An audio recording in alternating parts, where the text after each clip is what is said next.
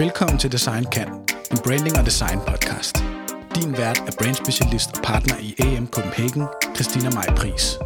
I dag skal vi tale om fremtiden.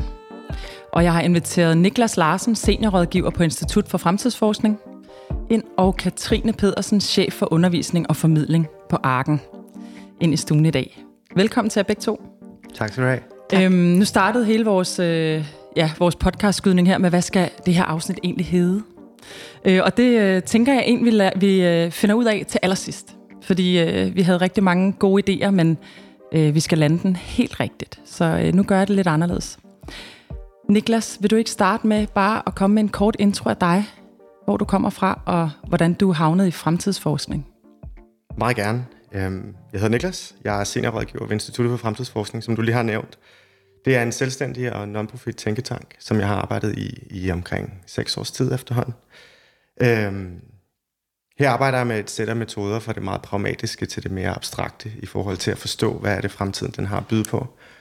Det gør vi meget ofte i form af scenarier og kigge på store samfundstendenser og prøver at hjælpe organisationer og regeringer med at forstå, hvad for en indflydelse de her, de her forandringer kan have på deres eksistens, og hvordan de så eventuelt kan imødekomme det.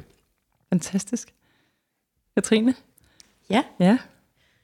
Jeg øh, arbejder til daglig på Arken Museum for Moderne Kunst, hvor jeg arbejder med undervisning og formidling, og i vores øh, Art Tech Lab, hvor vi arbejder med kunst og teknologi. Jeg har min jeg er totalt tilflyttet til museumsbranchen. Jeg kommer fra film og medie og tech, og øh, er, har nu været på Arken i godt tre år. Fantastisk. Okay. Så det her er jo en stor snak, fordi det handler både om fremtiden, det handler om fremtiden og kunst, og det handler om fremtiden og kunst og design. Og vi skal have det hele flettet sammen i dag, og vi har selvfølgelig en, en øh, højere mening med det her, og det skal vi nok komme tilbage til. Jeg vil starte med at sige, hvad er det, vi kan bruge fremtidsforskning til, Niklas? Fremtidsforskning, det er et, øh, det er et supplement til almindelige prognoser og fremskrivninger, som over tid ligesom har vist sig ikke at være, være nok til at forstå, hvad er det for nogle muligheder og udfordringer, som vi kommer til at stå overfor. Øhm, det lineære tankesæt bliver i højere grad udfordret i forbindelse med, at vores verden bliver mere og mere kompleks, og forandring sker hurtigere og hurtigere. Så derfor er den mere øh, kvalitative metode, hvor man kigger på et spektrum af plausible muligheder, øh, vundet frem. Øhm, så nu spørger du, hvad fremtidsforskning er. Øh, det starter, det, det, det er et par generationer gammelt nu som domæne og disciplin, og det udspringer af, af amerikansk militær øh, tilbage fra, øh, man fik atomkraft og begyndte at spekulere i, hvad konsekvenser for menneskeheden kunne være, da vi jo besidder de her øh, uanede kræfter. Øh, det er simpelthen sådan, det startede med fremtidsforskning? Man kan så sige, at der er nogen, der vil våge påstå, at vi altid har skudt mm, ind i fremtiden med håb, og vi tilbyder guder, og vi drømmer, og alle sådan nogle ting. Men det ligesom bliver en etableret disciplin, som man forsker i og praktiserer, øh, der, det, det udspringer sig af militærstrategi, ja. Øh, og hvad er, det, hvor, hvor, hvad er det så, det bliver brugt til, kan du spørge? Det er selvfølgelig for at prøve at navigere det mulighedsrum, der er foran os. Så det er meget vigtigt at prøve at forstå, at der ikke kun er én fremtid. Fremtidsforskning kan hjælpe med at forstå, øh, at der ligesom er det, det mulige spektrum, det plausible spektrum, og så er der det foretrukne spektrum. Så på den måde er der flere fremtider, og når man forstår, hvordan og hvorledes at det her ser ud fra ens individuelle kontekst, som parti, organisation, regering, så kan det ligesom motivere til handlekraft, så man kan arbejde hen imod den foretrukne fremtid, man har for sin organisation. Er fremtidsforskning kun for de få? Og det er jo en kæphest, ja. øh, som... Øh, som altså jeg ved jo godt, at instituttet eksisterer, men jeg har jo ikke i min, sådan, i min bureautid eller sådan overvejet, at jeg kunne bruge det til noget, i forhold Nej. til vores design-scenarier, som vi jo sidder og laver. Øhm, fremtiden er selvfølgelig ikke kun for de få. Men den systematiske tankegang omkring mm. fremtiden, den, øh, den har, jeg synes det er fair at sige, at den historisk set har været på hænderne af de få. Ja. Øhm, og det er jo selvfølgelig fordi, at man fra organisatorisk perspektiv har haft nogle midler til at hyre praktikere til at prøve at læne sig forlæsen i fremtiden for deres given kontekst.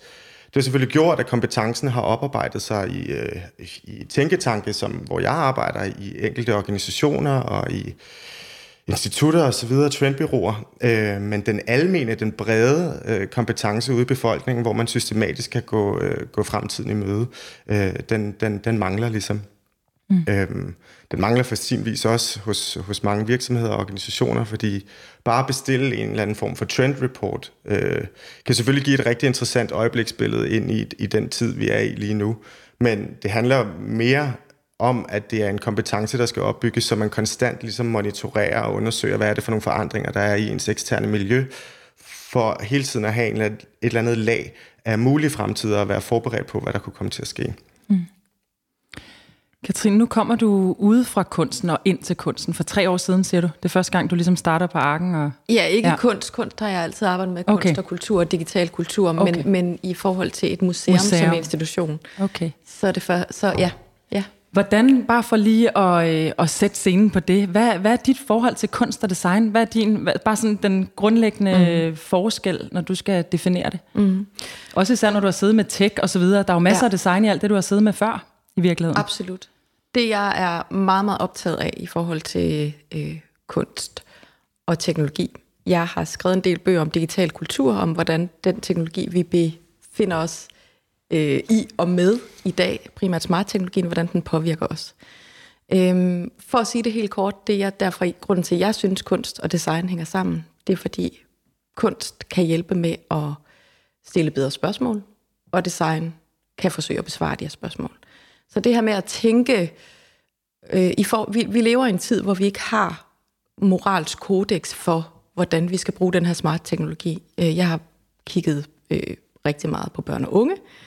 Øhm, så det vil sige, at hver gang man udvikler teknologi, som er tilgængeligt for en, en, et mainstream publikum, publikum. Det kan være apps, det kan være software, det kan være forskellige platforme til vores smartphones. Så bliver man faktisk nødt til hver gang at genopfinde et moralsk kodex til de mennesker, man udvikler til. Det er ikke en selvfølge. Det har vi set mm. rigtig mange gange i løbet af det seneste år. Cambridge Analytica-skandalen. Det er ikke en selvfølge, man som virksomhed øh, tager højde for øh, de menneskelige konsekvenser, mm. de etiske, demokratiske osv. osv. Jeg kan tale om det her for evigt, men for at vende tilbage til, mit, til mit svar, så er det her, hvor kunsten kommer ind. Fremtidsforskning også. Jeg synes, de to er en super øh, vigtig øh, har en super vigtig kobling. Jeg har også mm, været associeret partner hos Instituttet for Fremtidsforskning. Har været så heldig at okay. samarbejde en del med Niklas. Vi går faktisk flere år ja, tilbage. Ja, vi går flere år tilbage. så den her kobling af, det, som design ikke kan i mine øjne, jeg vil sige, jeg arbejder meget tæt sammen med designere. Mm. Øh, vi arbejder rigtig meget med designprocesser, øh, designtænkning i vores undervisning og i vores formidling. Det design ikke kan, det er øh, at øh, stille spørgsmål til en kontekst, til den tid, vi lever i, og til øh, fremtiden, basically. Øhm, og når jeg siger fremtiden, så tænker jeg lige så meget på, hvad er konsekvenserne ved, hvad kan konsekvenserne være ved det, vi udvikler her. Så det er også den ramme, der er omkring det, giver en mulighed for at øh, have en mere sådan, jeg, jeg kalder det for en kunstkritisk tilgang til det, mm. inden man så går i gang med at udvikle.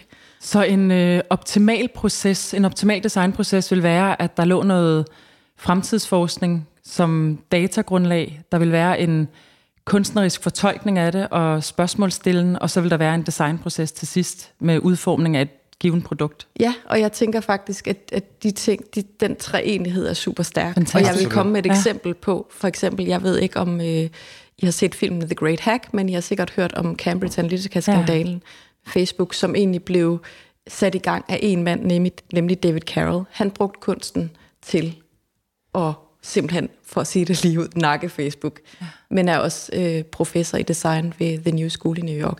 Så der er i mm. hvert fald mm. en interessant case, hvis man er nysgerrig på det her. Mm. Jeg synes, det er super spændende, fordi ja. det lige præcis er noget, at der er med til at rykke ved vores øh, udvikling af, af, af, af ny teknologi. Ved kunstnere godt generelt, at de kan have sådan et, hvad kan man sige, sådan et ansvar, eller sådan en rolle, eller, altså, fordi nogle gange, når jeg sådan tænker på kunstnere isoleret set, så er det meget en, en måske en introvert øvelse, eller sådan i hvert fald i forhold til at komme frem med kunsten, eller skal jeg ikke sige noget, der er forkert, men hvis du forstår, jeg mener, tit, tit er det jo sådan en eller anden, øh, et eller andet egen udtryk for at, komme en kommentar eller et eller andet? Jamen, jeg tror også, at det, der er selvfølgelig mange forskellige øh, øh, kunstnere og kunstformer. Noget af det, som jeg er meget interesseret i, det er den del, som hedder po- po- post-internet. Og det er ikke, fordi det er efter internettet, men det er alt. Det er den virkelighed, vi lever efter, vi er, vi er defineret af et, et, et netværk, vi hele tiden er forbundne. Vi er, for, vi er defineret af internettet. Og der er ligesom, jeg vil egentlig sige en parallel som slut 60'erne, der er en aktivistisk modkulturel undergrund, som har et øh, ønske om at pege på de her skjulte magtstrukturer. Det er blandt andet David Carroll et, et ja. eksempel på. Der er også øh, den her kunstner, der øh, lavede hacket Google Map, I har sikkert hørt om, ja. i Berlins gader, ved at samle en masse, jeg tror det var 99 smartphones i en lille bitte vogn, slå lo- lokal tjeneste til, og lige pludselig lignede det, at der var en trafikprop på det pågældende sted, hvor han gik rundt med sin vogn. Så det er jo en måde at pege på, hvad kan man sige, øh, grænsen for mm. øh, de her teknologier, for os til at tænke over, mm. når interessant, hvad er det egentlig, vi, hvad er det i forhold til tillid, i forhold til troværdighed til de her teknologier, vi har. Så er der også en masse øh, etik og moral forbundet med det. Jeg kan komme med en masse eksempler, det vil jeg ikke gøre. men, altså. ja, men vi bliver nødt til lige at få henvist til de her bøger, du har skrevet os videre øh, i slutningen af podcasten, eller selvfølgelig som links efterfølgende, for det er jo super interessant. Øhm, så jeg kan jo stille det næste spørgsmål, som øh, hvordan ser fremtiden øh, ud inden for kunst og design? Altså, det er et stort spørgsmål. Silver bullet. jeg tænker, øhm, hit it. altså, i første omgang, så tror jeg, jeg vil sige, at de forskellige felter i overvejende grad er begyndt at, at låne rigtig meget af hinanden. Mm. Øhm, design og fremtidsforskning har rigtig mange synergier og, som tværfaglige felter øh, med en naturlig orientering mod fremtiden. De, begge, begge discipliner indeholder studier af menneskelig adfærd og globale tendenser og strategisk indsigt, øh, for at prøve ligesom at lave nogle foregribende løsninger. Jeg ved ikke, om man kan sætte det lidt på spidsen og snakke om, som du nævnte også, Katrine, det er jeg helt enig i, at design svarer på et spørgsmål, ligesom kunsten, den er afsøgende, så er fremtidsforskning også afsøgende. Det er en hel masse what-ifs, mm. hvor design så ligesom kan samle op og prøve at give det noget formgivning efterfølgende. Øhm, øhm, så for mig ser kunsten ligesom en kommentar på vores samtid til åben refleksion og, øh, og fortolkning, og design svarer på spørgsmålet, og fremtiden undersøger. Mm. Øhm, og hvis vi kigger på, hvad, hvad fremtiden for kunst og kreativ, eller undskyld, hvad fremtiden for design og kreative processer ligesom byder på sig, så tror jeg, at de her tre felter øh, i meget højere grad vil rykke tættere sammen. Øhm, er det fordi, man simpelthen fysisk vil lave, ligesom dengang man begyndte at tale om, om de nye slags designprocesser, hvor man inviterede antropologer ind, og mm. altså det her hele mm, det... IDEO's tilgang og så videre. Altså er det, er, det, er det den slags fremtid, vi ser, hvor, at, øh, hvor at vi simpelthen som kunst, kunstnere, designer og fremtidsforskere vil starte projekter ud sammen? Altså så det simpelthen bliver en, naturlig del af vores måde at udvikle øh, alle mulige Men former det har for det altid løsninger været. på. Altså den mm. måde, som Silicon Valley overhovedet, altså historien bag Silicon Valley, er en, en, en, en, en uh, samling gøjler og kunstnere og aktivister. Mm. Så det er altid kunst og teknologi, kunst og design har altid hængt sammen. Jeg, Men jeg tror, tænker mere på ja. det med fremtidsforskning, det der med, at, at dataen bliver tilgængelig, eller man begynder at kunne Altså, jeg, jeg har jo altid vidst, at øh, Institut for Fremtidsforskning eksisterede, øhm, men, men jeg har jo ikke, altså, jeg har jo ikke rent faktisk vidst, hvad jeg skulle bruge det til. Jeg har været inde til nogle foredrag og sådan noget, men jeg har jo ikke vidst, at jeg faktisk kunne trække data, data ud og bruge det. Vil vi kunne se det i fremtiden, at dataen bliver mere tilgængelig, eller at man ja. på andre måder kan lave fremtidsscenarier selv, eller vil der findes mm, tech-løsninger, hvor det vil mm. ligge implicit i dem, eller mm. hvad, hvad, hvordan ser I det? Absolut. Teknologien og lave barriere for informationssøgning har selvfølgelig mm. gjort, at dem, som sætter, der, sætter det sig for, vil kunne gå øh, ud øh, i den digitale verden og tilegne sig både mm. metoder og viden om, hvordan man ligesom vil kunne sammensætte og sammenstykke og systematisere tanker om fremtiden, der kan ende i potentielle scenarier, som designprocesser så kan lade, sig, øh, lade sig inspirere af. Mm. Øhm, men i forhold til, hvad fremtiden byder for design, så tror jeg, at løsningerne bliver nødt til at være langt mere øh, langtidssigtet. Øh, det nytter ikke noget at svare med design på problemer, som er meget nutidige eller enkelstående, da vi i højere grad er nødt til at indse, at verden ligesom er et stort dynamisk system, så man er nødt til at svare på det på den lidt længere bane, med lidt længere indsigter. Mm. Jeg tænker, og jeg tænker helt klart en, altså en metode til, nu har vi lige helt øh, aktuelt haft øh, en, øh, hvad hedder det, der har været et ret stort fokus i medierne på Black Lives Matter. Mm. Der har været øh, et fokus på øh, MeToo tidligere. Der har, været, der har været nogle strømninger, nogle tendenser, som har været til, med ved til at pege på, at nej, der findes ikke bare én fremtid, der findes heller ikke bare én historie. Nej. Der er nogle meget få mennesker, der har været med til at definere den historie, vi, vi definerer os selv som samfund, nu tænker jeg Danmark, men jo i princippet også globalt, og det samme med vores fremtider. Mm. Det, det øh, kunsten, og som jeg ser det også fremtids, fremtidsforskning kan, og koblingen af de to, det er jo netop at åbne op for en mm. mere divers tilgang. Øhm, og forstå, at øh, hvad hedder det, øh, at der ikke findes en sandhed. Mm. At der ikke findes øh, kategorier, hvor man kan systematisere ting, men tværtimod, så er det også så handler det også om alt det, der ligger mm. mellem kategorierne, som ikke passer ind. Mm. Så der er en stor inklusionsmetode øh, i kunsten og i fremtidsforskning, fordi det handler rigtig meget om at holde øh, øh, øh, og kunne, kunne rumme øh, mange forskellige afsæt, mange forskellige perspektiver og nuancer, øh, som jeg ser det. Men. Så det måske ikke så meget handler om at trække data ud, men det handler om en ny måde at tænke processer på.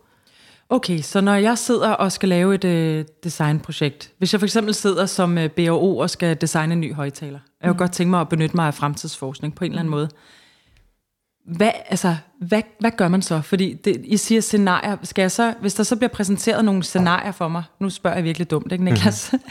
hvis der bliver præsenteret nogle scenarier for mig, skal jeg så som virksomhed, BO, vælge et af scenarierne og bare stole på det, eller skal jeg afdække flere, eller ved I, at der... Altså, forstår jeg, hvad jeg mener? Hvordan kan jeg bruge det? Og mm. hvor langt ud i fremtiden taler vi? Så hvis jeg for eksempel siger, at den her højtaler skal øh, kunne leve øh, de næste 10 år forhåbentlig, fordi øh, den kan følge med teknologien i forhold til, at øh, det der er plads til, at den kan ændre inde i selve formen. Det, som er, ret, det, som er ret interessant her, det er, at du tager fat i et stykke øh, teknologi, og øh, det, det er ofte en fodfejl, når man kaster sig ud i fremtidsforskning. Jeg kunne, sige en, øh, jeg kunne også sige et møbel, eller jeg kunne også sige en en kaffemaskine, eller altså bare det med, hvordan bruger jeg... Men, øh, men min pointe var, at det vi tit og ofte gør, når vi kaster os ud i fremtidsforskning, eller det, som, som, som der, man skal passe på med i hvert fald, det er at prøve at ekstrapolere nutidens teknologiske vaner ind i fremtiden. Ah, så der er måske slet ikke nogen kaffemaskine? Nej. Lige præcis. Nej, okay. det, som er rigtig svært ved fremtidsforskning, men som er det mest, uh, det er hårdt. som er det mest berigende øh, output, eller de mest øh, berigende diskussioner at have omkring den mulige fremtid, det er netop det her med, hvad er, hvad er det for en adfærd, mm. identitet, hvad er det for nogle vaner, hvad, hvem er vi som mennesker, og og det vigtige er så at huske på, at teknologien er et værktøj, som ikke skal forme os i den fremtid, men vi skal forme den. Øh, for ellers så er det, at vi ender i de her lidt mere øh, dystopiske mm. øh, fremtidsbilleder. Øh, og for at komme tilbage til din pointe om at diversificere fremtiden, Katrine, det er jo også en, noget, som, som jeg har lidt øh, et... Øh, som jeg er lidt hooked på i forhold til, at man kan snakke om, at fremtiden er blevet øh, koloniseret. Det betyder, at når du går ud i offentligheden og spørger om fremtiden, så er det nogle meget få dominante billeder, ja. som offentligheden har på fremtiden. På grund af medier? På grund af medier, på grund af science fiction, mm. på grund af den manglende brede befolknings øh, evne til at systematisere mulige mm. fremtider. Øhm, eksempler kan være, øh, hvis jeg beder dig om at tænke på fremtidens by, hvad ser du så? Jamen jeg kommer, altså det er virkelig skørt, men jeg ser selvfølgelig øh, tilbage til fremtiden, som jeg så, da jeg var lille, fordi den bare sidder sådan. Og det er jo, vi er jo faktisk over den dato, så øh, sådan blev det så ikke. Men det er jo sådan et eller andet billede på flyvende biler og, og folk, der bor i små celler inde i bygninger. Altså. Lige præcis, det er meget... Altså, det, det er meget science fiction. Et virkelig, et virkelig det, det, det, det, det er et virkelig godt eksempel. Altså man kan prøve at gå på Google Future Cities. Det eneste, der kommer op, er øh, store øh, skyskraber i glas og stål med en blå nuance. øh, det vil selvfølgelig være meget mere interessant at snakke om bæredygtige boligformer og hvordan vi kommer til at leve. Og fordi det, der kommer til at ske, når den dominante fremtid får lov til at blive ved med at, at dominere, så har det også tendens til at være det, der bliver virkelighed. Hvis det ikke er det, vi ønsker for det, for det, for, for det bredere Så det er selvopfyldende profeti, vi i virkeligheden har gang i? Kan det være i hvert fald. Okay. Så derfor ønsker jeg at være med til at facilitere nogle processer, hvor den brede befolkning kan blive taget, taget deres stemme og deres visioner og deres tanker kan blive taget i ed. Øhm, så det handler også nærmest... derfor, vi prøver at argumentere for, at fremtidsforskning og fremtidstænkning skal være øh, bredere øh, og bedre forankret i uddannelse, for eksempel. Mm. Øhm. Så du mener, det er i virkeligheden det der med at give folk deres, altså følelsen af, at de faktisk også har et valg? Lige præcis. Og så, en eller anden, øh, altså at man nærmest kan manifestere, hvad den rigtige fremtid så bliver i nuet. Mm, når det var tilbage til dit spørgsmål om, hvad så når der er fire scenarier, der så mm. er en, der bliver den rigtige? Nej, men organisationer vil jo så våge påstå, at der er et scenarie, der er bedre for dem, mm. øh, som, som de så gerne vil prøve at arbejde sig hen imod. Så kan de begynde at påvirke deres omverden i den omfang, det nu er muligt, for at de her ting kommer til at ske. Men der vil jo aldrig i en scenariebillede af fire plausible verdener være et scenarie, der bliver fuldstændig rigtigt. Der vil jo være små mm. elementer af alle de fire scenarier, som vil komme til at manifestere sig. Det man som med fordel som virksomhed, øh, som virksomhed kan gøre, det er jo, at man kan lave den her øvelse, at have den her forståelse af det mulige, øh, mulige udfaldsrum, og have en idé om, hvad man skal gøre, hvis de enkelte ting kommer til at ske. Så for eksempel det her med en øh, verdensomspændende pandemi. Det må der have været en masse mm. øh, fremtidsforskning for tidligere. Ja. Så man øh, på en eller anden måde må have haft et arsenal af muligheder for, hvad gør man så, når det sker? Jamen, eller hvad? Mm, absolut. Ja. Øh, jeg brugte jo hele lockdown-perioden på at, at lave en, en rapport for instituttet, som, øh, som, som er åben for alle at læse, okay. som handler om pandemier, om hvordan det er eksistentielle øh, trusler, og hvordan det også øh, muliggør forandring. Hvor finder man den hen? Kommer på vores hjemmeside. Okay, fantastisk. Øh, til at, fri til download. Øh, Okay, men lad os komme tilbage til jeres samarbejde, fordi det er jo super interessant med, at I jo ser noget med kunst og fremtid på en eller anden måde. Mm. Øhm, hvor I siger, at I arbejdede sammen tidligere, men hvad er det, der ligesom... Øh, hvad er det, der interesserer jer ved hinandens felt, og hvad er det, hvor I ser, nu har vi selvfølgelig været inde på, at der er nogle omgange, men hvad er det, I ser, I kan bruge hinanden til? Jeg tror, man starter med at sige, at det var et skide godt markerskab. Ja. Øh, vi kan godt lide at lege sammen. Vi kan godt lide at lege sammen. Gode legekammerater. Katrine og jeg, vi har begge to siddet i uh, advisory boardet for Scenario Magazine i okay, en årrække. Okay. Øh, og da det her fysiske øh, magasin ligesom skulle bringes til live, der lavede vi en række arrangementer, hvor vi inviterede offentligheden ind for at mm. få en, en smag på fremtiden. Øh, I forhold til vores... Øh, nuværende platform, som vi prøver ved at bygge op, så handler det lidt mere om, om faktisk, hvad der sker i krydsfeltet mellem kunst, design og fremtid. Ja. Øh, hvorfor det også var rigtig interessant at blive inviteret med i den her podcast. Mm. Øh, det, øh, det handler lidt om at prøve at give offentligheden en platform til at prøve at forestille sig, hvordan verden ellers kunne se ud. Mm. Og øh, ambitionerne er så også vokset til, at vi rent faktisk også gerne vil svare på de her observationer med prototyper på potentielle løsninger til samfundsproblemerne i dag. Det er der, designet kommer ind. Mm-hmm. Mm. Men lad mig lige forstå. Data nu, når man taler om fremtidsforskning, hvor kommer dataen fra? Øhm, du, du får en opgave. Som, hvad kunne en given, som fremtidsforsker. Ja, hvad kunne en given opgave være? Fremtiden for det danske sundhedssystem. Yes. Hvad gør du så? Når, det, når du tager på arbejde om morgenen, Niklas, så laver du en kop kaffe, og så... Selvfølgelig er jeg velforberedt på uh, alverdens former for research, og, mm. og, og har taget en masse eksperter i ed, og lavet nogle interviews, og tematiseret uh, de, de svar. Og eksperter, det er simpelthen bare folk, der ved noget om sundhedssystemet. Og Lige kan... præcis. Folk, mm. som måske er lidt uh, fremadskuende. Folk, som uh, har haft uh, frontale sammenstød med problematikkerne i industrien, som ligesom anerkender, at der skal ske noget andet, eller forstår, hvor det er, at der er en eller anden form for friktion i forhold til, hvad er det, der muliggør forandring, og hvad er det, der holder forandringen tilbage. Øhm, som fremtidsforsker anerkender jeg også, at jeg ikke er ekspert på alle felter. Mm. Jeg har et overordnet øh, vidensniveau inden for forskellige områder, og jeg ved, hvad er det for nogle store makrotendenser, der er i samfundet. Instituttet arbejder vi med det, der hedder megatrends. Øhm, Prøv lige at forklare, hvad en megatrend er. Ja, megatrend er sådan nogle store øh, tendenser, som, øh, som, som, som gennemsyrer samfundet øh, over en en, en, en længere overrække. Øh, for eksempel sådan noget som videnssamfundet, demokratisering, bæredygtighed, mm. fokus på sundhed, øh, individualisering, at vi går fra, at, øh, at alt skal være masseproduceret til, at alle produkter, service og ydelser, vores sundhedssystem bliver meget mere specialiseret og personaliseret for eksempel. Så på den måde har vi en, en linse, vi går, går, går til værks med. Men det jeg vil sige, det er, at jeg anerkender selvfølgelig, at, at når vi tager folk i, ind i sådan nogle processer, så er det dem, der er eksperterne. Mm. Vi har en proces til at facilitere en eller anden form for brain dump fra dem, som vi så øh, tager med tilbage og, øh, og arbejder med og, frems, og fremsætter for dem igen i en eller anden øh, logisk eller konstrueret øh, praksis, hvor de så kan være med til at tale om de her mulige forandringer og systematisere dem. Og for at gøre en lang historie kort, jamen så ender den her proces i en eller anden form for scenariekryds, hvor du har to akser, som kan være med til at, øh, at, at lave fire billeder på, på, på mulige fremtider. Så man laver altid fire billeder på mulige fremtider? Det, der, er, der er mange måder at lave scenarier ja, okay. på, men det, som vi typisk gør, mm. øh, det er at, øh, at, øh, at lave fire. Og det er fordi, mm. det er et godt, velbalanceret billede, fordi hvis du laver et scenarie, så er det bare en vision. Mm. Bare, det er ikke en dårlig vision, nej. men, men du, det, det er ikke et spektrum, hvor du kan, hvor du kan udfordre dit tankesæt. Øh, hvis du laver to scenarier, så er der typisk et, der er godt og dårligt. Mm. Hvis du laver tre scenarier, så er der et godt, dårligt og mellemvej, så har du tendens til at gå med mellemvejen. Hvor at hvis du har fire scenarier, så vil du komme ud i en eller anden form for øh, arketype billede, hvor der vil være øh, fortsat udvikling, der vil være begrænsning, der vil være transformation, og der vil måske være et kollaps. Gud, hvor er det interessant. Mm. Også i forhold til måden, vi laver designretninger på i virkeligheden. Præcis. Ikke? Mm. Øhm, så det er selvfølgelig, der er mange flere arketyper mm. i forhold til scenarier, men det er bare for at sige, at når du laver det her billede af fire mulige fremtider, så kan det godt være, at den her om, om kollaps, en eller anden form for kollaps i din industri, eller din brugeradfærd, mm. eller hvad fanden ved jeg, øhm, det er jo ikke rart at snakke om, men man, det er noget, man er nødt til at forholde sig til.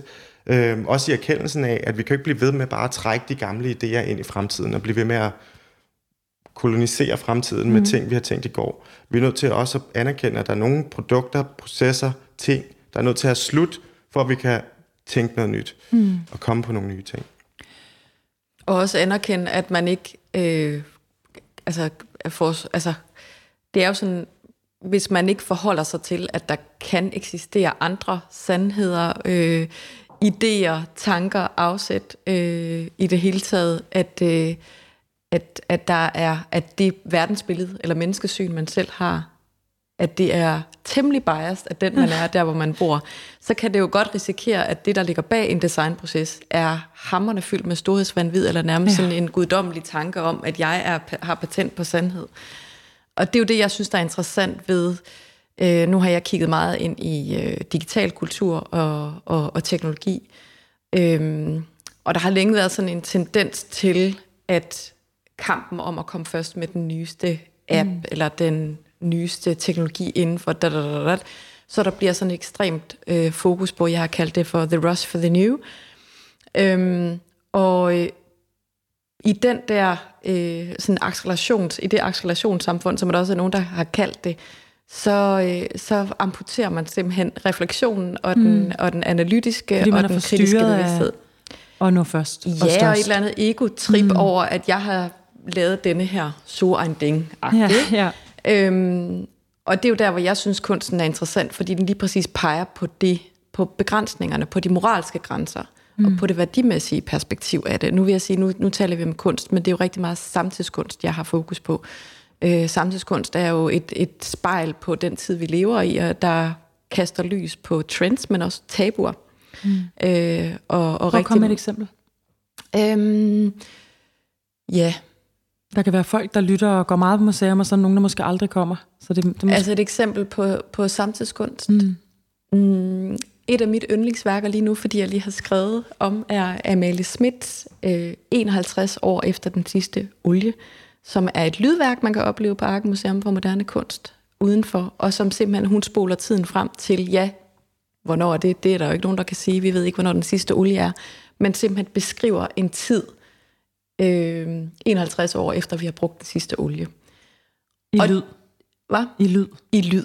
Det er et lydunivers. Ja. Og det er jo en art fremtidsforskning, men ja. det er også et, et kunstværk. Og det er jo det er jo en, nu kan man sige, jeg synes, hun er fantastisk som kunstner. Ja. Øhm, det er et fan, fantastisk oplevelse. Det er selvfølgelig et meget dystopisk univers, man befinder sig i.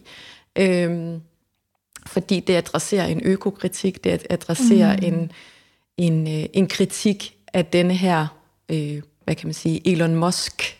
Øh, oliehad. Ja.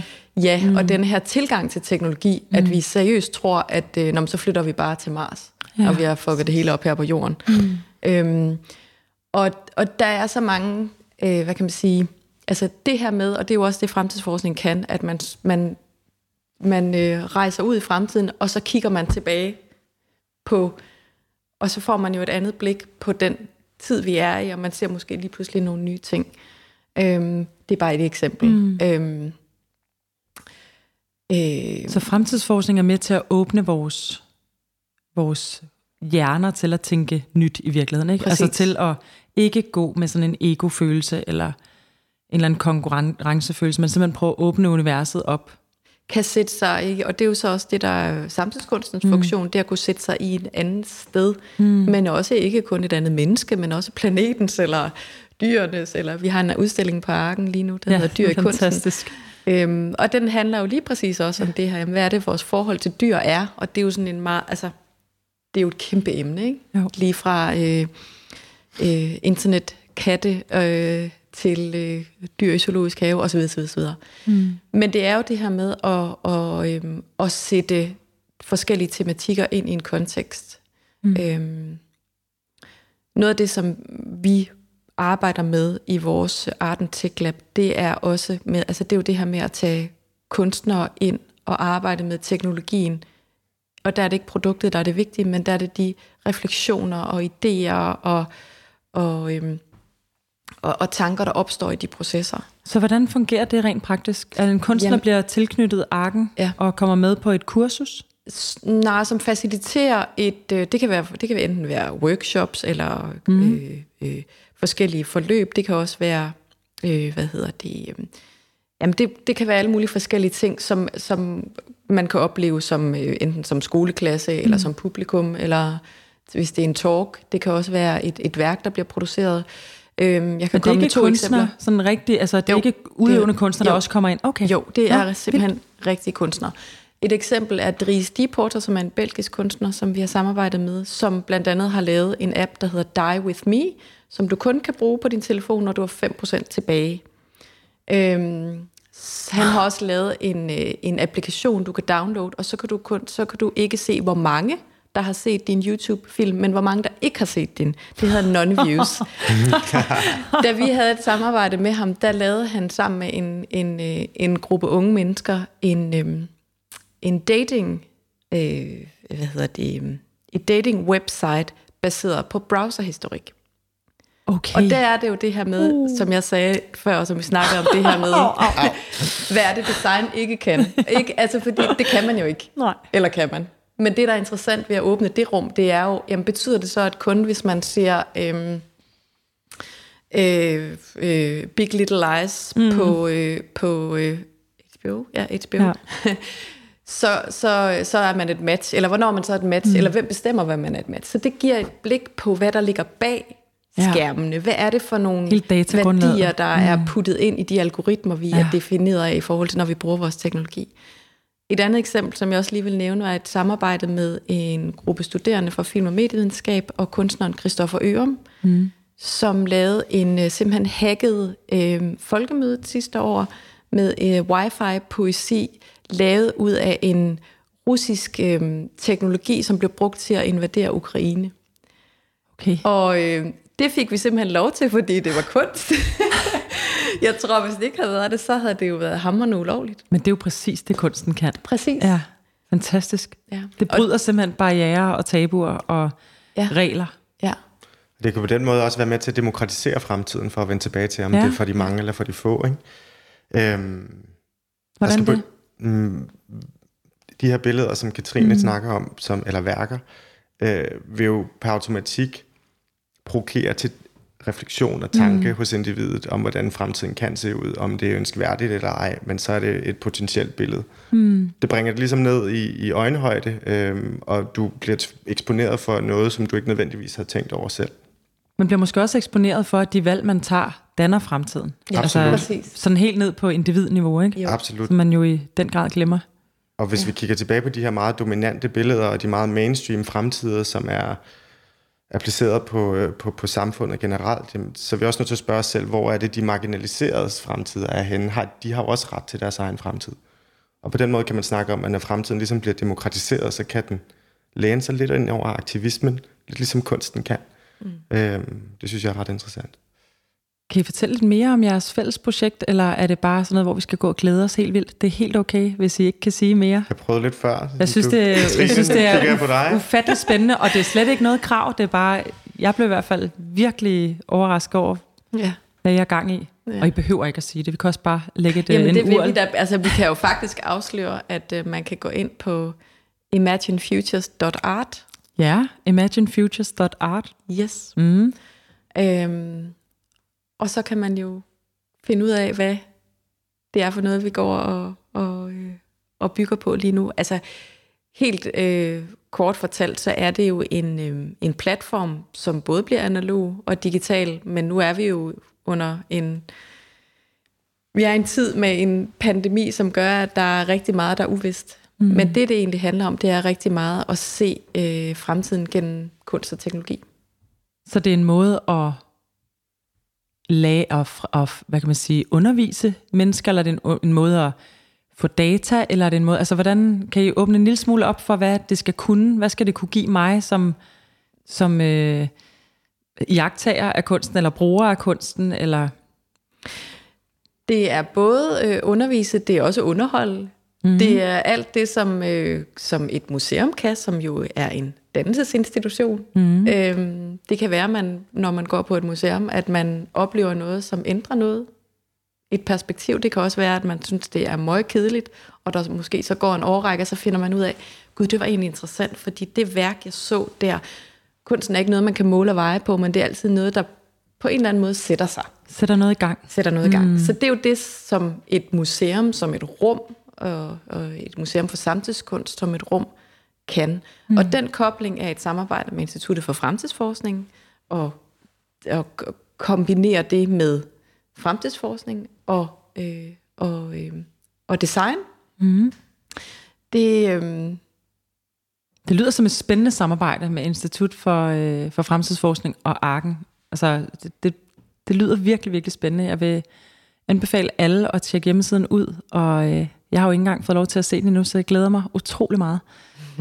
øhm, og det kan være, at du vil supplere, Niklas. Jeg taler lidt i koder. Det, Ja, men, så- øh, men jeg tror bare, jeg vil sige, at det, som vi gerne vil, det er, at vi vil invitere offentligheden ind og prøve at diversificere fremtiden. Ja, Vi vil gerne bruge kunsten og øh, kunstteknologiske værker, som inviterer til provokation og refleksion om, om mulige fremtider. Og vi vil også gerne prøve at høste de observationer, som, som offentligheden de ligesom vil få og danne sig ved at være sammen med os på arken i de her dage, når vi engang kan åbne døren op. Og på baggrund af det vil vi jo rigtig gerne fortælle lidt om, hvordan kunst øh, og teknologi er nogle ekstraordinære veje, man kan gå, hvis man gerne vil forestille sig, hvordan fremtiden eventuelt kan se ud. Og som jeg nævnte tidligere, vil vi gerne koble design herpå, mm. for at se, om det kan lade sig inspirere til at forme nogle nye løsninger til nogle af de problemer, vi står overfor i dag. Så i virkeligheden, så er det jo svaret på mit spørgsmål, der hedder, er fremtidsforskning kun for de få? I demokratiserer fremtidsforskning og inviterer folk indenfor i den proces. Kan man sige det? Øhm, det vil jeg rigtig gerne skrive under på. Ja. det vil jeg glæde mig til. Hvordan, øh, nu sidder jeg, jeg har et designbureau, og jeg prøver altid at få tingene sådan ned på, øh, på en eller anden måde ned i øjenhøjde. Fordi øh, jeg synes, vores snak er super interessant, og den er meget øh, visionær, og der er mange sådan, ja, der er mange øh, retninger, øh, man ligesom, ens hjerne ligesom kan tage, når man sidder og lytter på det, tænker jeg. Mhm. Hvad kan jeg gøre i min hverdag? Hvad kan jeg gøre, når jeg tager på arbejde og skal bygge et nyt brand, eller tale med en virksomhed om, øh, hvilken vej de skal gå. En stor, tung industrivirksomhed fra Jylland, som, øh, øh, du ved, som på en eller anden måde skal kunne bruge det her til noget, når jeg begynder at sidde og lave øh, scenarietænkning for deres brand eller kommunikation eller et eller andet. Altså, hvor, hvor kan jeg begynde at hente noget? Hvad kan jeg gøre for at få noget af det, I kan ind i mit arbejde? Og bruge fremtidsforskningen. Gør det konkret. Jeg kan selvfølgelig abonnere på jeres fantastiske blad. ja. Men, men er der et eller andet, hvor, at, hvor vi virkelig kan demokratisere det, hvor vi virkelig kan sige, okay, det skal, vi, det skal vi kunne bruge i de processer, vi sidder med som designer, om jeg er industriel designer, om jeg er brand designer, eller øh, ligegyldigt hvilken type designer jeg er. Jeg vil jo gerne have den her drømmeproces, som vi lige talte om. Mm. Hvad kan jeg selv gøre for at nå noget af vejen? Som vi snakkede lidt om tidligere, så tror jeg, det er meget vigtigt, at man som designer, når man, hvis man svarer på et problem, at man så sørger for at få nogle af de her mere langsigtede øh, tanker øh, adresseret. Øh, globale tendenser, adfærdstendenser, strategiske indsigter. Så det er ikke nødvendigvis bare at adressere et givet behov, så man laver mere, øh, nu er jeg ved at sige, øh, kapitalistisk skrammel, men rent faktisk øh, formår at bidrage til, til, med, med noget, der gør gavn. Mm. Øhm, at og man formår at bidrage i, med noget, der rykker i den rigtige retning. Altså præcis. den retning, man mener, tingene skal rykkes i. Lige præcis. Vi, skal, altså det er jo lidt, vi snakkede lidt om det forleden, Katrine og jeg. Altså kunst og design, der ikke vil noget, er jo bare ting. Mm. Så, så hvis man ligesom kan bruge både kunstformen og fremtidsforskningen til at adressere, hvordan ens designproces kan gøre produkterne mere relevant mm. og svare på nogle samtidsproblemer, så tror jeg, at vi er på vej i den rigtige retning. Jeg føler jo, at mange af de mennesker, jeg møder, selvfølgelig er der rigtig mange, der øh, går op i bæredygtighed og lave, også i det hele taget lave produkter, som gør noget godt. Men jeg føler også, at vi er en hel masse mennesker, som lever i sådan nogle parallelverdener. Mm. I sådan nogle parallelspor, hvor vi tænker, jamen det jeg laver, det er ligesom... Øh, det bliver jeg nødt til at blive ved med at lave, fordi der er ikke nogen af mine kunder, der spørger, om det skal blive bæredygtigt. Derfor bliver jeg ved i det her spor, og så øh, jeg synes jeg, det er dejligt, at der sker en masse ting omkring mig. Men det her med, at vi har så svært ved at se os selv som en part i, hvordan vi kan forme fremtiden, og især inden for hele klimaområdet, og altså også i forhold til ligestilling, i forhold til rigtig mange ting, at vi ligesom, vi fortsætter med det, vi plejer at gøre, og håber lidt, at fremtiden ændrer sig omkring os. Mm. Så det er jo faktisk ikke engang bare mig, som hvad kan man sige, øh, øh, ejer et selskab, der skal prøve at bringe det i en retning, men det er helt, igen helt ned på individniveau. Ikke? Mm. Jamen absolut, men, men igen tilbage til, at kompetencen ikke er bredt rullet mm. ud i samfundet. Systematisk tænkning omkring mulige fremtider er noget, vi stadig har til gode øh, at, få, at få bredt forankret. Og jeg tror helt sikker på, at hvis man som enkelstående individ evner at sætte billeder på mulige fremtider, så vil du også have mulighed for at, at justere din adfærd eller prøve at, at rykke dig efter. Men det er også vigtigt at forstå, at fremtiden, det er jo ikke, selvom det er en individuel øh, tankestrøm, vi ofte går med os selv, men så er fremtiden kollektiv. Vi vil jo ikke opnå noget på enkelt niveau. Men det handler mere om, at hvis vi kan bringe den offentlige debat om fremtiden øh, ind på center stage i Danmark og tage folks meninger og visioner i ed, så kan vi måske rykke på noget. Mere end at hvis jeg tænker, om, at nu skal jeg huske at bruge den grønne spand, som Københavns Kommune har givet mig, fordi mm. så, så, så når vi nok de her klimamål. Det kommer ikke til at ske på den måde. Nej. Fremtiden er kollektiv. Og det handler også om, at hvis man skal bruge fremtiden, så viser øh, hjerneforskning faktisk, at det sted, der lyser op i, verden, øh, i, i hjernen, når man, når man forestiller sig fremtiden, det samme sted, som når vi øh, tænker på vores minder. Det vil sige, at vi ser fremtiden igennem vores minder. Det er også derfor, at de stærkeste fremtidsoplevelser er kollektive. Det er processer, hvor hele organisationer eller industrier eller fællesskaber, eller hvad ved jeg, kommer sammen og bygger på hinandens viden og forestillinger om, hvordan noget det kunne komme til at tage sig ud. Så når du siger det, at det er samme, altså man bygger det på minder, vi ser så siger vi, gennem vores minder. Så, så de oplevelser, vi har haft, som har været rigtig gode, drømmer vi os tilbage til og presser ud i fremtiden, eller hvordan? Fordi vil det ikke være en, vil det ikke give en tomgang, eller hvordan fungerer det der? Jeg tror mere, det handler om, at hvis vi skal prøve at sætte nogle billeder på, hvad mm. er det for nogle fremtider, der findes, og hvad mm. er det for nogle retninger, vi gerne vil gå. Hvis vi så kollektivt kan lave nogle oplevelser, eller danne os nogle, nogle indsigter, eller bygge et fællesskab om, hvad er det, hvad er det vi gerne vil opnå, så er det, vi, har, vi vil have større agency, handlekraft, mm. motivation for at skubbe fremtiden i den given retning. Okay. Og så tænker jeg også en anden ting i forhold til, nu, nu, nu spørger du, hvad kan man så gøre, og hvordan kan mm. man ligesom helt lavpraktisk, når man som designer skal ud til en kunde, og mm. altså, det er jo altid en svær sag at skal overbevise om en, det er virkelig dårlig smag, du har. Jeg synes, du skal vælge det her i stedet for. Eller ja. kunne du ikke prøve at blive lidt bedre med? Altså, der er ja. mange ting i det. Men jeg tror egentlig, det handler mere om, om arbejdsprocesserne. Mm. Altså, og, og, øh, og fordi nej, det kan man ikke løse alene. Det kan man ikke løse individuelt. Men jeg tror, det handler rigtig meget om at tænke på tværs af forskellige discipliner, faggrupper. Så det handler rigtig meget om, det tror jeg, at for at kunne ligesom at imødekomme den kompleksitet, som vi, vi lever med og i nu kvæg vores, den nye teknologi, øhm, og øh, vores bevidsthed, og det, at vi nu er oplyst og er klar over, at ja, klimaforandring er faktisk øh, virkeligt, det gør jo også, at naturligvis kan man ikke løse det som en isoleret mm. faggruppe eller et isoleret individ. Så jeg tror rigtig meget på øh, tværfaglighed og på samarbejde på tværs. Mm. Øhm, det er du jo i, den, i høj grad indbegrebet af når Ja. du har overlappet de her emner i så mange år, ikke? Jo, det må man sige, og, bruger det er det også den afdeling, som, øh, øh, som jeg er en del af på Arken, er også utroligt tværfaglig. Vi har alt lige fra øh, designer, øh, kunstnere, akademikere til øh, socialpædagogiske kompetencer.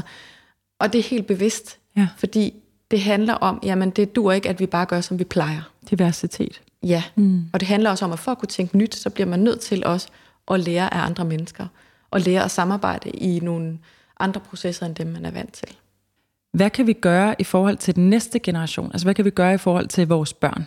Nu ser du I på Arken også underviser børn og sådan noget, men hvad kan vi gøre for at nogle af de her ting?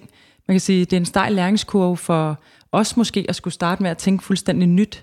Men hvad, øh, hvad er der at tiltag, og hvad er det, vi kan gøre som forældre, eller altså, for vores børn begynder at kunne få den her mere agile måde at tænke øh, fremtid eller forretning, eller altså, er det helt ned på folkeskoleniveau, vi skal til at have fremtidsforskning, eller er det på folkeskoleniveau, altså selvfølgelig kunst er en stor del af, af Jeg, undervisningen sy- allerede. jeg, synes, vi, jeg synes faktisk, vi er i en, at vi er i en brydningstid, hvor de generationer, som er vokset op med internettet, allerede har det her mindset. Mm. Øhm, men at vi som de ældre generationer for, forsøger stadigvæk at, at holde fast ved de gamle søjler, og den gamle måde at tænke på, den gamle måde at isolere tingene og bryde tingene op. Der er øh, gode ting og dårlige ting ved det, at vi er konstant forbundne 24 timer i døgnet, og også at vores børn har adgang til alt, mm. hele verden, helt alene, uden en voksen i hånden. Øh, men det, der i hvert fald helt sikkert er fuldt med, det er et andet mindset, mm. som øh, går meget mere på tværs. Øhm, Så hvad gør I? Altså har I simpelthen børn med i jeres uh, advisory board? Øh, Øh, forstår du, hvad jeg nej. mener? Nå, men jeg tænker sådan, når I så skal lave noget, hvor I henvender jer til, til sådan uh, digital native uh, børn, og I så sidder med jeres alder og skal... Forstår I, hvad jeg mener? Altså nogle gange må man jo vel have utrolig svært ved at tænke den anden vej også. Det, Altså- jeg, det jeg gør, det jeg har blandt andet øh, øh, skrevet om og skrevet bøger om, det er digital kultur, og der er, altså børn er den største internetbrugergruppe. Ja. Øhm, så det jeg har rigtig meget fokus på, og det som jeg øh, har hele tiden har fokus på, at min afdeling er bevidst om, det er hvilke tendenser, hvilke strømninger, hvilken samtale har vi online. Mm. Og selvom man kan sige, det handler selvfølgelig om, hvad er det for subkultur, man følger, hvad er det for en humorkultur, man er en del af, hvad er det, hvis man er et barn, er man gamer, er man, men alligevel så er der nogle overordnede strømninger, som er ret meget defineret af øh, amerikanske nyheder. Mm. Øh, de fleste danske børn ved, hvem Trump er. De fleste danske øh, øh, børn øh, vidste, hvad øh, Michael Jackson havde gjort sidste år, fordi at den her dokumentar, øh, mm. øh, nu kan jeg ikke lige huske titlen på den, udkom, og mm. det, var en, øh, det var noget, der det her kan jeg tale rigtig meget om, men det, her, men, men det var noget, der ligesom var det primære kilde til memes. Mm. Der er rigtig mange børn, der vidste, hvem Paludan var, inden voksne gjorde, fordi at han blev et meme. Meme, Så hele den der flydende kultur på nettet, som er humorkultur Og, og dem, der ikke ved, hvad meme er, så er meme et internetfænomen. Altså, hvor Ja, man laver en lille humor-ting ud fra en lille gif eller et billede. Præcis, det er ja. i bund og grund en vidighed. Ja. Så det er jo nogle små visuelle vidigheder, som mm. øh, kan være med til at definere et fællesskab, som kan være småt eller stort. Det jeg forsøger at sige med det her, det er, når jeg arbejder med børn og unge, så er det super vigtigt for mig, og det er et krav for mig i forhold til min afdeling, øh, og dem vi samarbejder med, at man har sat sig ind i, hvad er det for en digital kultur, hvad er det for en digital adfærd, hvad er det, der trender lige nu, og hvad er det børn er, hvad er det for en verden, de befinder sig, ikke kun herude, hvor vi i den fysiske verden, men også digitalt. Virkelig spændende. Er der noget, du vil, øh, du vil fortælle på faldrebet, Niklas, omkring fremtidsforskning? Altså et eller andet, hvor du tænker, vi ikke har kommet ind over den del? Jeg vil måske lige slå et slag for en, øh, en større bevægelse, der er inden for, øh, for branchen eller industrien, som beskrives som Futures Literacy. Ja.